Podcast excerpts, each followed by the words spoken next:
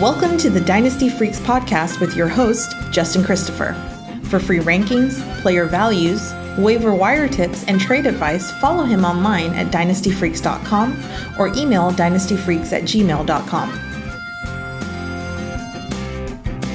Hello and greetings from Austin, Texas. Welcome, all of you Dynasty Freaks. Admit it, you're addicted to Dynasty. I am too. My name's Justin Christopher, and I'm a Dynasty Freak, which means I love drafting and trading and scouting and managing all of my teams 365 days a year. So do you. So let's talk some Dynasty. On episode number 224, we're going to talk about this free agent frenzy. Man, it's happened. It's the start of the NFL New Year last week, and free agencies went fast and furious uh, to multiple different teams. It is one of the most fun parts of the season as a dynasty manager because the dynasty value of players just fluctuates uh, quite a bit. You know, when they leave teams, go but go to new teams, leaves gaps, you know, for other players to rise up, or people get crushed because now they've got competition. Pretty fun. And so I'm going to just do a really quick recap on as many players as I can. I'm sure that I'm going to lead off, uh, leave off a person or two that I just forgot to mention, but I've got 20 something here just to give my real quick thoughts on uh, from a dynasty perspective. So let's go ahead and jump right into it. We'll start going uh, with the quarterbacks. Derek Carr uh, lands with the Saints. Carr's, you know, signing with the Saints uh, really didn't move the needle on his dynasty stock to me that much. I see it pretty much as just a lateral move. But the signing with a team, you know, to be a starter is better than many of the free agent quarterbacks that we can say, you know, point to in this offseason uh, class. So at least he's signed immediately to be the starter. Uh, we've got to remember that Andy Dalton did enough to keep Chris Olave as a Rookie of the Year candidate. Uh, Carr kept Olave, you know, as a top 10 to 15 um, dynasty receiver, you know, even after his first year. And so I think that Carr is going to do plenty uh, to keep that going. Then we've got uh, uh, Michael Thomas, who actually restructured his deal. And so Carr gets the chance to kind of try to resurrect the career of Michael Thomas since he restructured his deal. So that's pretty exciting. And then, of course, last year, uh, the Saints re signed uh, also in free agency this year. They re signed their own Juwan Johnson, who last year was the tight end touchdown maker, who you know made his living just by catching touchdown passes. So we'll see. I like the signing from a dynasty perspective, really, for all the Saints. I think it puts them in a little bit better quarterback situation than they had last year, even though Andy Dalton statistically did surprisingly well from a PFF standpoint. But I think that uh, Carr can provide a lot more power for this offense. Next would be uh, Jimmy Garoppolo lands with the Raiders. Carr's you know departure to the Saints, and then Jarrett Stidham signed with the Broncos really put you know kind of a hole and, and really put De- Davante Adams you know end of his career dynasty status kind of in jeopardy to, to see what would happen there until they signed uh, Garoppolo. Uh, the Raiders, you know, addition of Garoppolo does keep Adams afloat near the end of his, you know, career as a top tier, top tier fantasy productive wide receiver. I'm going to say more about this in a moment when we talk about some other additions and subtractions to the Raiders pass catchers. But Jimmy G, he's competent. Uh, he's enough to keep the Raiders' offense moving and really allow Adams, I believe, and even Josh Jacobs to finish the season in the top 12, just like they did this last year. I think he has enough, if he can stay healthy, uh, to do that again. It's also true that the Raiders are still, you know, one of the teams most likely to add a quarterback in the draft, you know, which really could number Garoppolo's time as a starter. But because they're not going to get one of the top two or three guys, I think that what will happen then is they will be, you know, happy to let Garoppolo kind of mentor whichever quarterback they do bring in. So Garoppolo's got a couple years here that he can help, even if that means mentoring a first round draft pick. Next is Baker Mayfield. The guy just keeps staying alive somehow, landing with the Buccaneers. Mayfield was added to the Bucks just on a one-year deal. He's just going to try to compete with uh, Kyle Trask, uh, given the draft capital, you know, and the and Trask's inexperience. Uh, draft capital meaning Baker's draft capital and Trask's inexperience. I think it's safe to say that Mayfield it was going to really have every chance to win this job and start for the Bucks ne- next season. Uh, unlike the Carr and Garoppolo signings, though, uh, which you know didn't really affect their pass catchers too much, I think Mayfield's does, and that means bad news for the productivity of Mike Evans and Chris Godwin. I think he's going to make them, you know, not nearly as as attractive from a dynasty perspective anymore. Better than what you know they probably would have done with Trask as the quarterback, but nothing close to the riches that they had when Tom Brady was their quarterback, or even when Jameis Winston was their quarterback. Uh, the Bucks seem set on rebuilding a little bit right now too. So sadly for Godwin and Evans managers, uh, Mayfield's I think he's going to help them do that. He's going to help them rebuild. So uh, much disappointment if you own those pass catchers. Two other quarterbacks I'll just mention back to back here are the same. Is Taylor, uh, Taylor Heinicke uh, with the Falcons and Jacoby Brissett as the Commanders. So we know that Heinicke and Brissett, you know, are very, you know, limited, but they are experienced veterans who were signed specifically this time to compete likely for a backup behind their second year quarterbacks in Desmond Ridder and Sam Howell. But the Falcons and the Commanders, you know, we know that they'd like to see their second year men succeed, but they're going to have pretty short leashes. And they've got these capable veterans behind them, so long as the teams are still in the running. I think that there's going to be some spot starts by these guys, whether due to injury or even just due to performance. So Heinicke and Brissett, you know, are going to start some games this season. The Falcons and the command- Commanders, you know, mediocre, mediocre quarterback play has really limited the production of their pass catchers on their teams. Uh, this year could actually be much of the same, given these second year guys or these kind of you know career veteran backups. That said, of the four, talking about the two second year guys and Heinicke and Brissett, Sam Howell's the one that I really think could elevate his team and make his wide receivers better. So that's going to be pretty fun to see. the three uh, others seem kind of bound to limit their teams, unfortunately, which is really sad, particularly uh, when you when you the factor in uh, the the weapons that they have on the Falcons and the Commanders that could be so much better if they had a better quarterback. Next, let's move to the running backs. One of my guys, you've heard me talk about him so much, and I'm happy. Miles Sanders, he finally lands with another team in the Panthers. You know, as a Sanders truther, you know, I'm thrilled to see him from out of the confines of the Eagles running backfield rotation that they have. As I, you know, spoke about a few weeks ago on the podcast, Carolina is where I most wanted Sanders to land, and that's where he landed. So since then, uh, the Panthers have also traded up to get uh, the first draft pick. We're going to talk about that here uh, again too. But pairing Sanders, who I believe will be who they draft, will be C.J. Stroud. Uh, I trust Frank Reich and to use Sanders more effectively and to give him the ball more than the Eagles ever did. And so I've been higher on Sanders than almost all dynasty analysts. That's for sure. That's why I have him on so many of my rosters. And I hope to be proven right now that he's going to get a second chance with his new team. I'm going to say more about what this means for the Eagles' backfield shortly. Then another big big play in the running back uh, department was David uh, Montgomery. He landed with the Lions, so he was surprisingly traded within his own division, and really was take you know to take over that Jamaal Williams role from last year, which was incredibly productive last season. We know Montgomery's uh, signing says everything that you need to know about D'Andre Swift and his role in their offense. So much to the chagrin of Swift managers, uh, they've uh, communicated pretty clearly what they think about him. They think that he can only become part-time back and they want to run back what they did last year because it proved pretty effective for the offense. Montgomery's going to be their goal line back, their short yardage back, their running downs back. Swift, you know, he's going to remain involved in the passing game and he'll get the ball a lot, I think, between the 20s. But I really like this landing spot for Montgomery. And as much as he was just kind of always under the radar, good, you know, productive fantasy player in his first contract, I think he's going to produce more in his second contract than he did in his first now that he's with the Lions. And speaking of the Lions, the guy that he replaced was uh, Jamaal Williams, who actually landed with the Saints. So, much to my surprise for my prediction podcast, Williams did not land back with the Lions like I thought he would. Uh, again, he was just replaced with Montgomery. But his situation, you know, could it definitely couldn't get any better than if he was back at Detroit. But I think the Saints are a very good second option, and it's going to prove pretty productive as well. Uh, they're not to the degree, you know, of a record-breaking, you know, season that he had last year with all those touchdowns. But still, the Saints, you know, they're awaiting the league's punishment of Alvin Kamara and now they have a reliable starter to take his place if Kamara misses time due to suspension. And then the Saints, you know, they've done this thing with two running backs and made them both productive. They've done this, you know, for a while now. And with Kamara and Ingram, primarily, those were the two that were sharing the load. I think they can do it again with with uh, now Williams and Kamara. Uh, the Saint made this move, I don't think, just because of the possible suspension of Kamara. I think that they want to start to limit Kamara's touches as he ages and then his as he does, his dynasty value is just going to continue to fall yearly, which stinks for him. I would not be surprised if Williams actually even scores more fantasy points than Kamara this season. The two should be, you know, neck and neck in that race, I think. So good landing spot for Williams. If not Detroit, Saints is a very good next landing spot. Then there's Samaje Perine. Uh, signing with the Broncos indicates that Javonte Williams' recovery will take longer than the team had hoped. Uh, the fact that the Broncos let Mike Boone and Chase Edmonds sign with other teams proves too that they like Perine much more than them. And so Sean Payton, you know, he's done it before, like we already talked about a minute ago with the Saints. Um, he's done it before where he has, you know, two effective and fantasy productive running backs side by side. He can do the same thing again in Denver. I really believe that even after Williams returns fully, once he gets back fully healthy, I think Perine's still going to be a significant part of the offense. Uh, Perine's dynasty stock has actually started to rise and rise um, you know, since he was first drafted by back then they were the Redskins, right? Uh, amazing that uh, after such a huge fall and that he's kind of come back up and has a little rising value right now.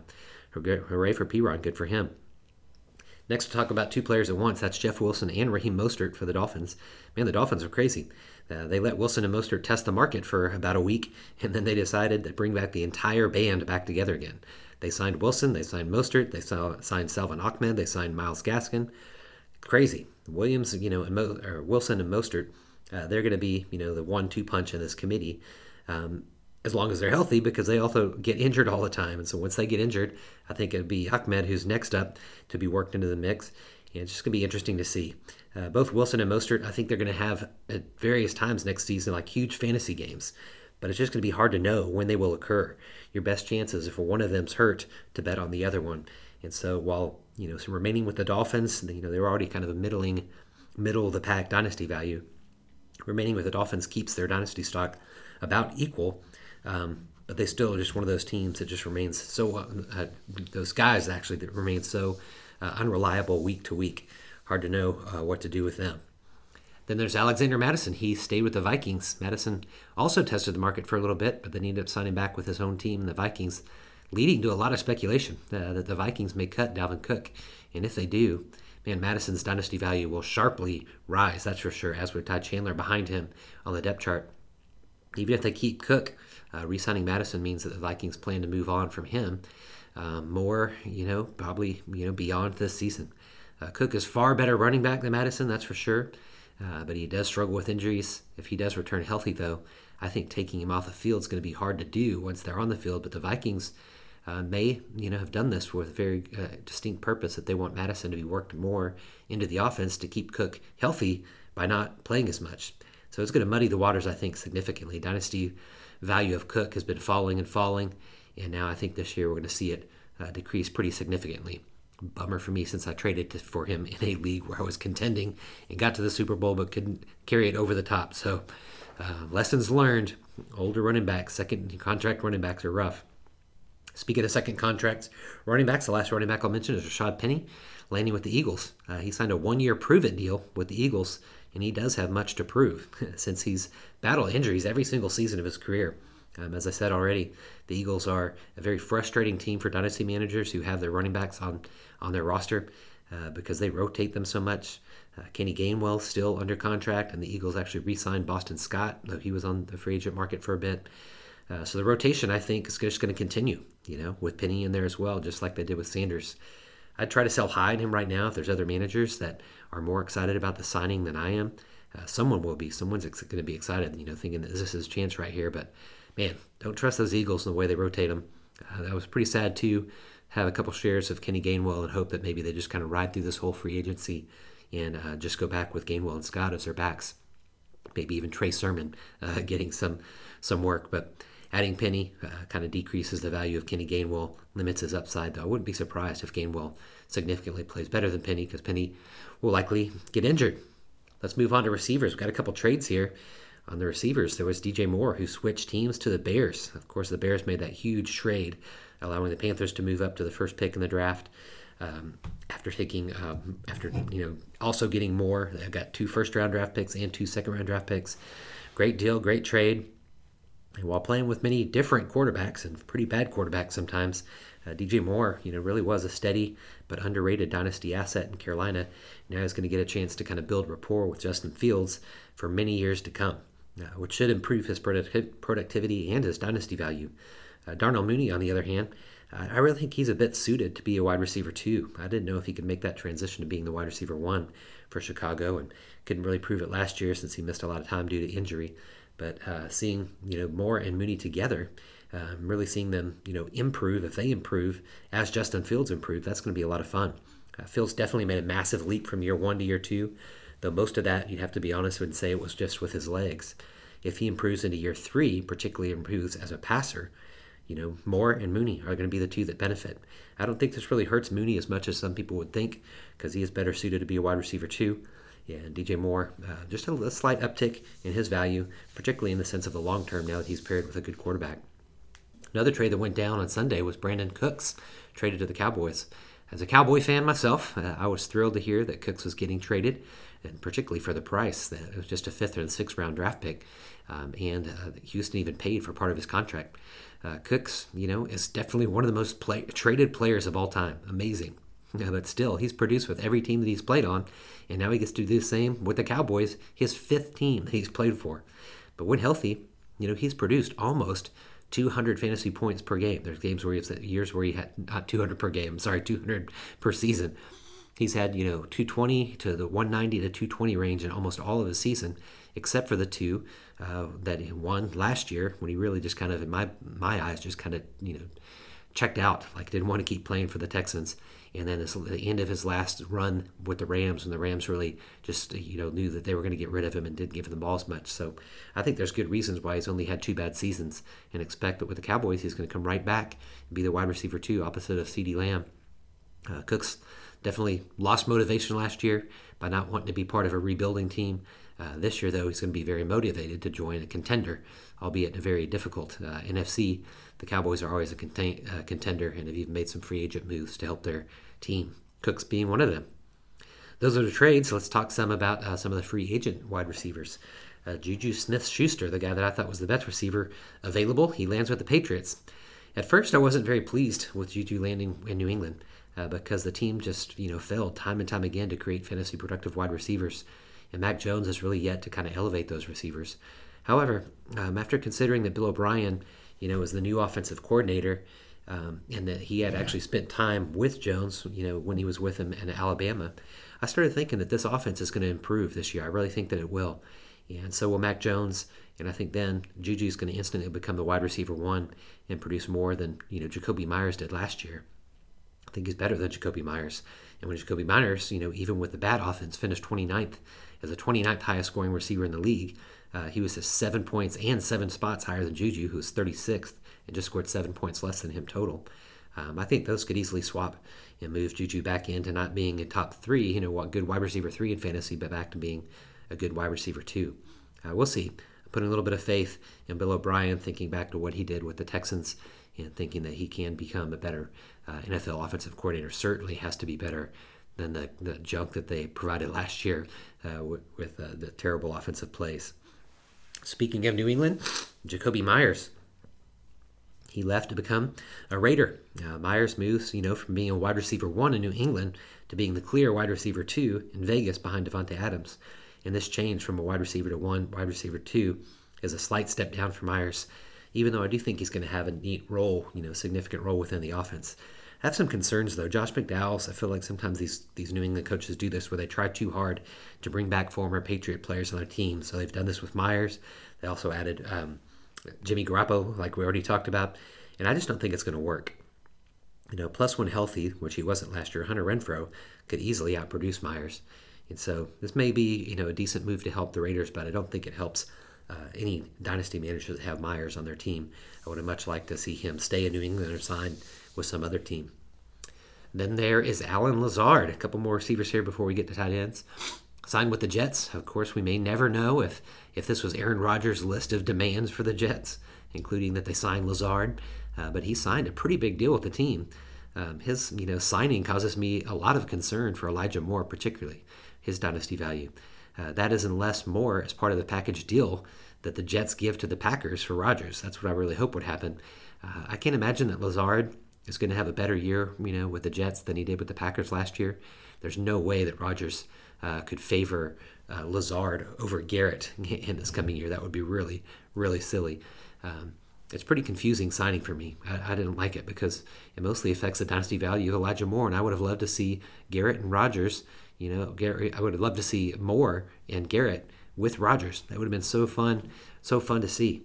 But now we're gonna have to wait and see what really happens if if what if this trade even goes through. First of all, it looks like it's definitely going to once they find the compensation for it. But when they do, what role is Lazard really going to have to play? He's definitely not going to out, uh, out, you know, play Garrett. But man, this would be really sad for my Elijah Moore shares. Then we got Robert Woods, a couple old guys here to, to round out the wide receiver. Robert Woods lands with the Texans.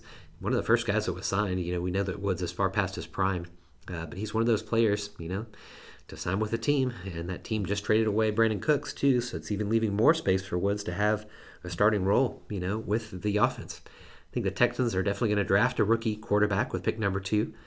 And so Woods will likely have to play out the end of his career with a young quarterback. Still, he's going to be whatever quarterback they draft is going to be an upgrade from Davis Mills for sure. Uh, Woods' dynasty value, you know, continues to fall near the end of his career, no doubt about that. But he could get more looks with the Texans than he got with the Titans last year.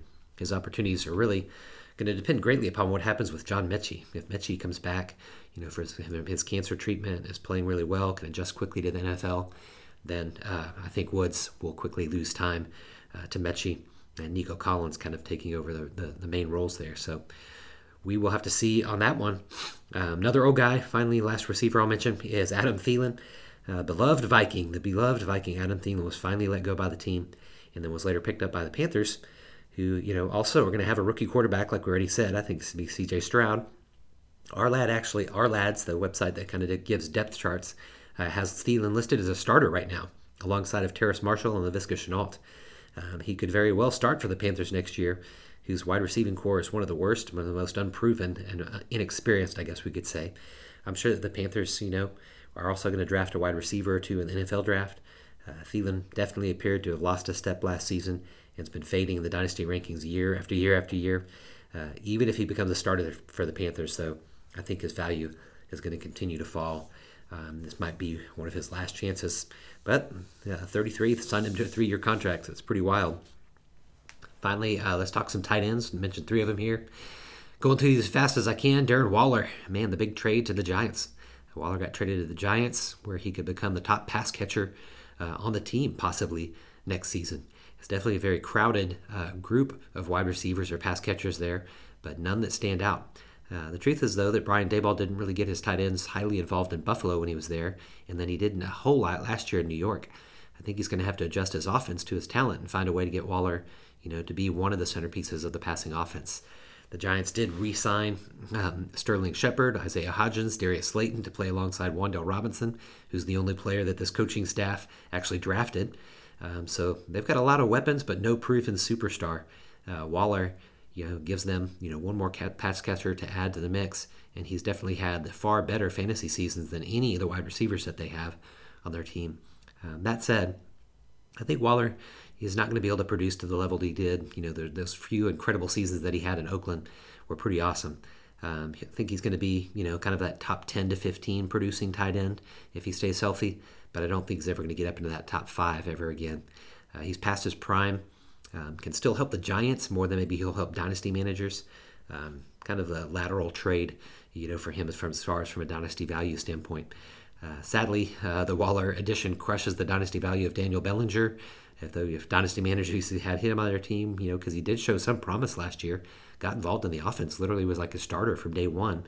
Um, man, sad to see when that happens. You know, someone gets traded. That's the pain of free agency for sure. Then there's Mike Gesicki. Uh, he landed with the Patriots.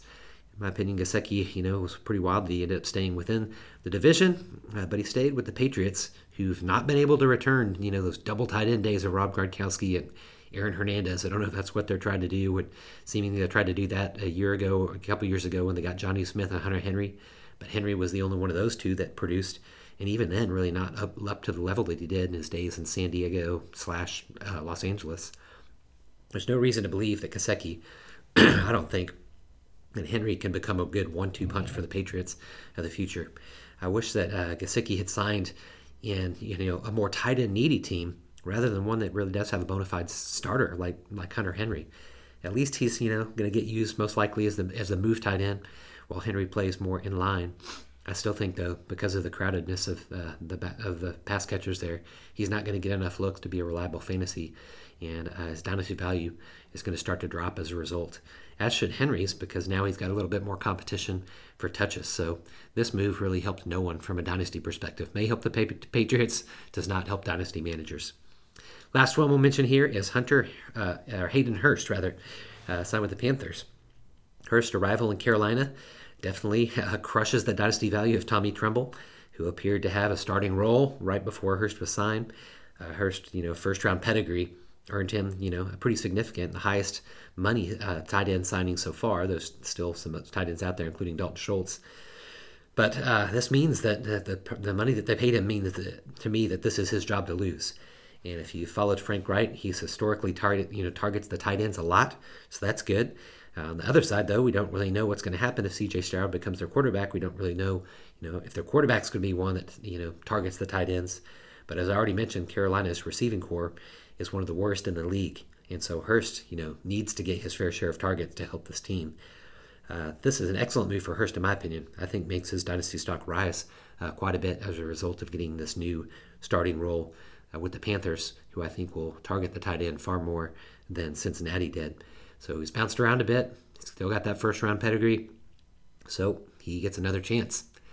All right, that was a mouthful. Lots of things happening. I'm sure that I forgot a few. Hopefully, we'll get some good signings. And next week will probably be much of the same. Maybe I'll actually talk about some trades that I've made this offseason. Uh, next week, we will see how much action takes place in week two of free agency. All right, that's a wrap for this week. My freaky friends, thanks so much for listening. Make it a two way conversation anytime by contacting me at dynastyfreaks at gmail.com. I'm much better on email than I am on Twitter. So contact me at dynastyfreaks, that's freaks with two E's at gmail.com. We'd love to chat with you about your uh, thoughts on the rookie class, the rookie prospect, your thoughts on these free agency moves. Uh, talk about your rosters, whatever. Uh, reach out anytime. I appreciate your support. I do want to become your most trusted, independent voice in the Dynasty landscape. Until next time, you know what to do. Go out there and get freaky. Thanks for listening to the Dynasty Freaks podcast with your host, Justin Christopher. We welcome your thoughts and advice. Let us know what you'd like to hear on the podcast or see on the website to help you dominate your league. Justin prides himself in responding to every email, so hit him up anytime at dynastyfreaks at gmail.com and follow him on Twitter at LonghornJustin.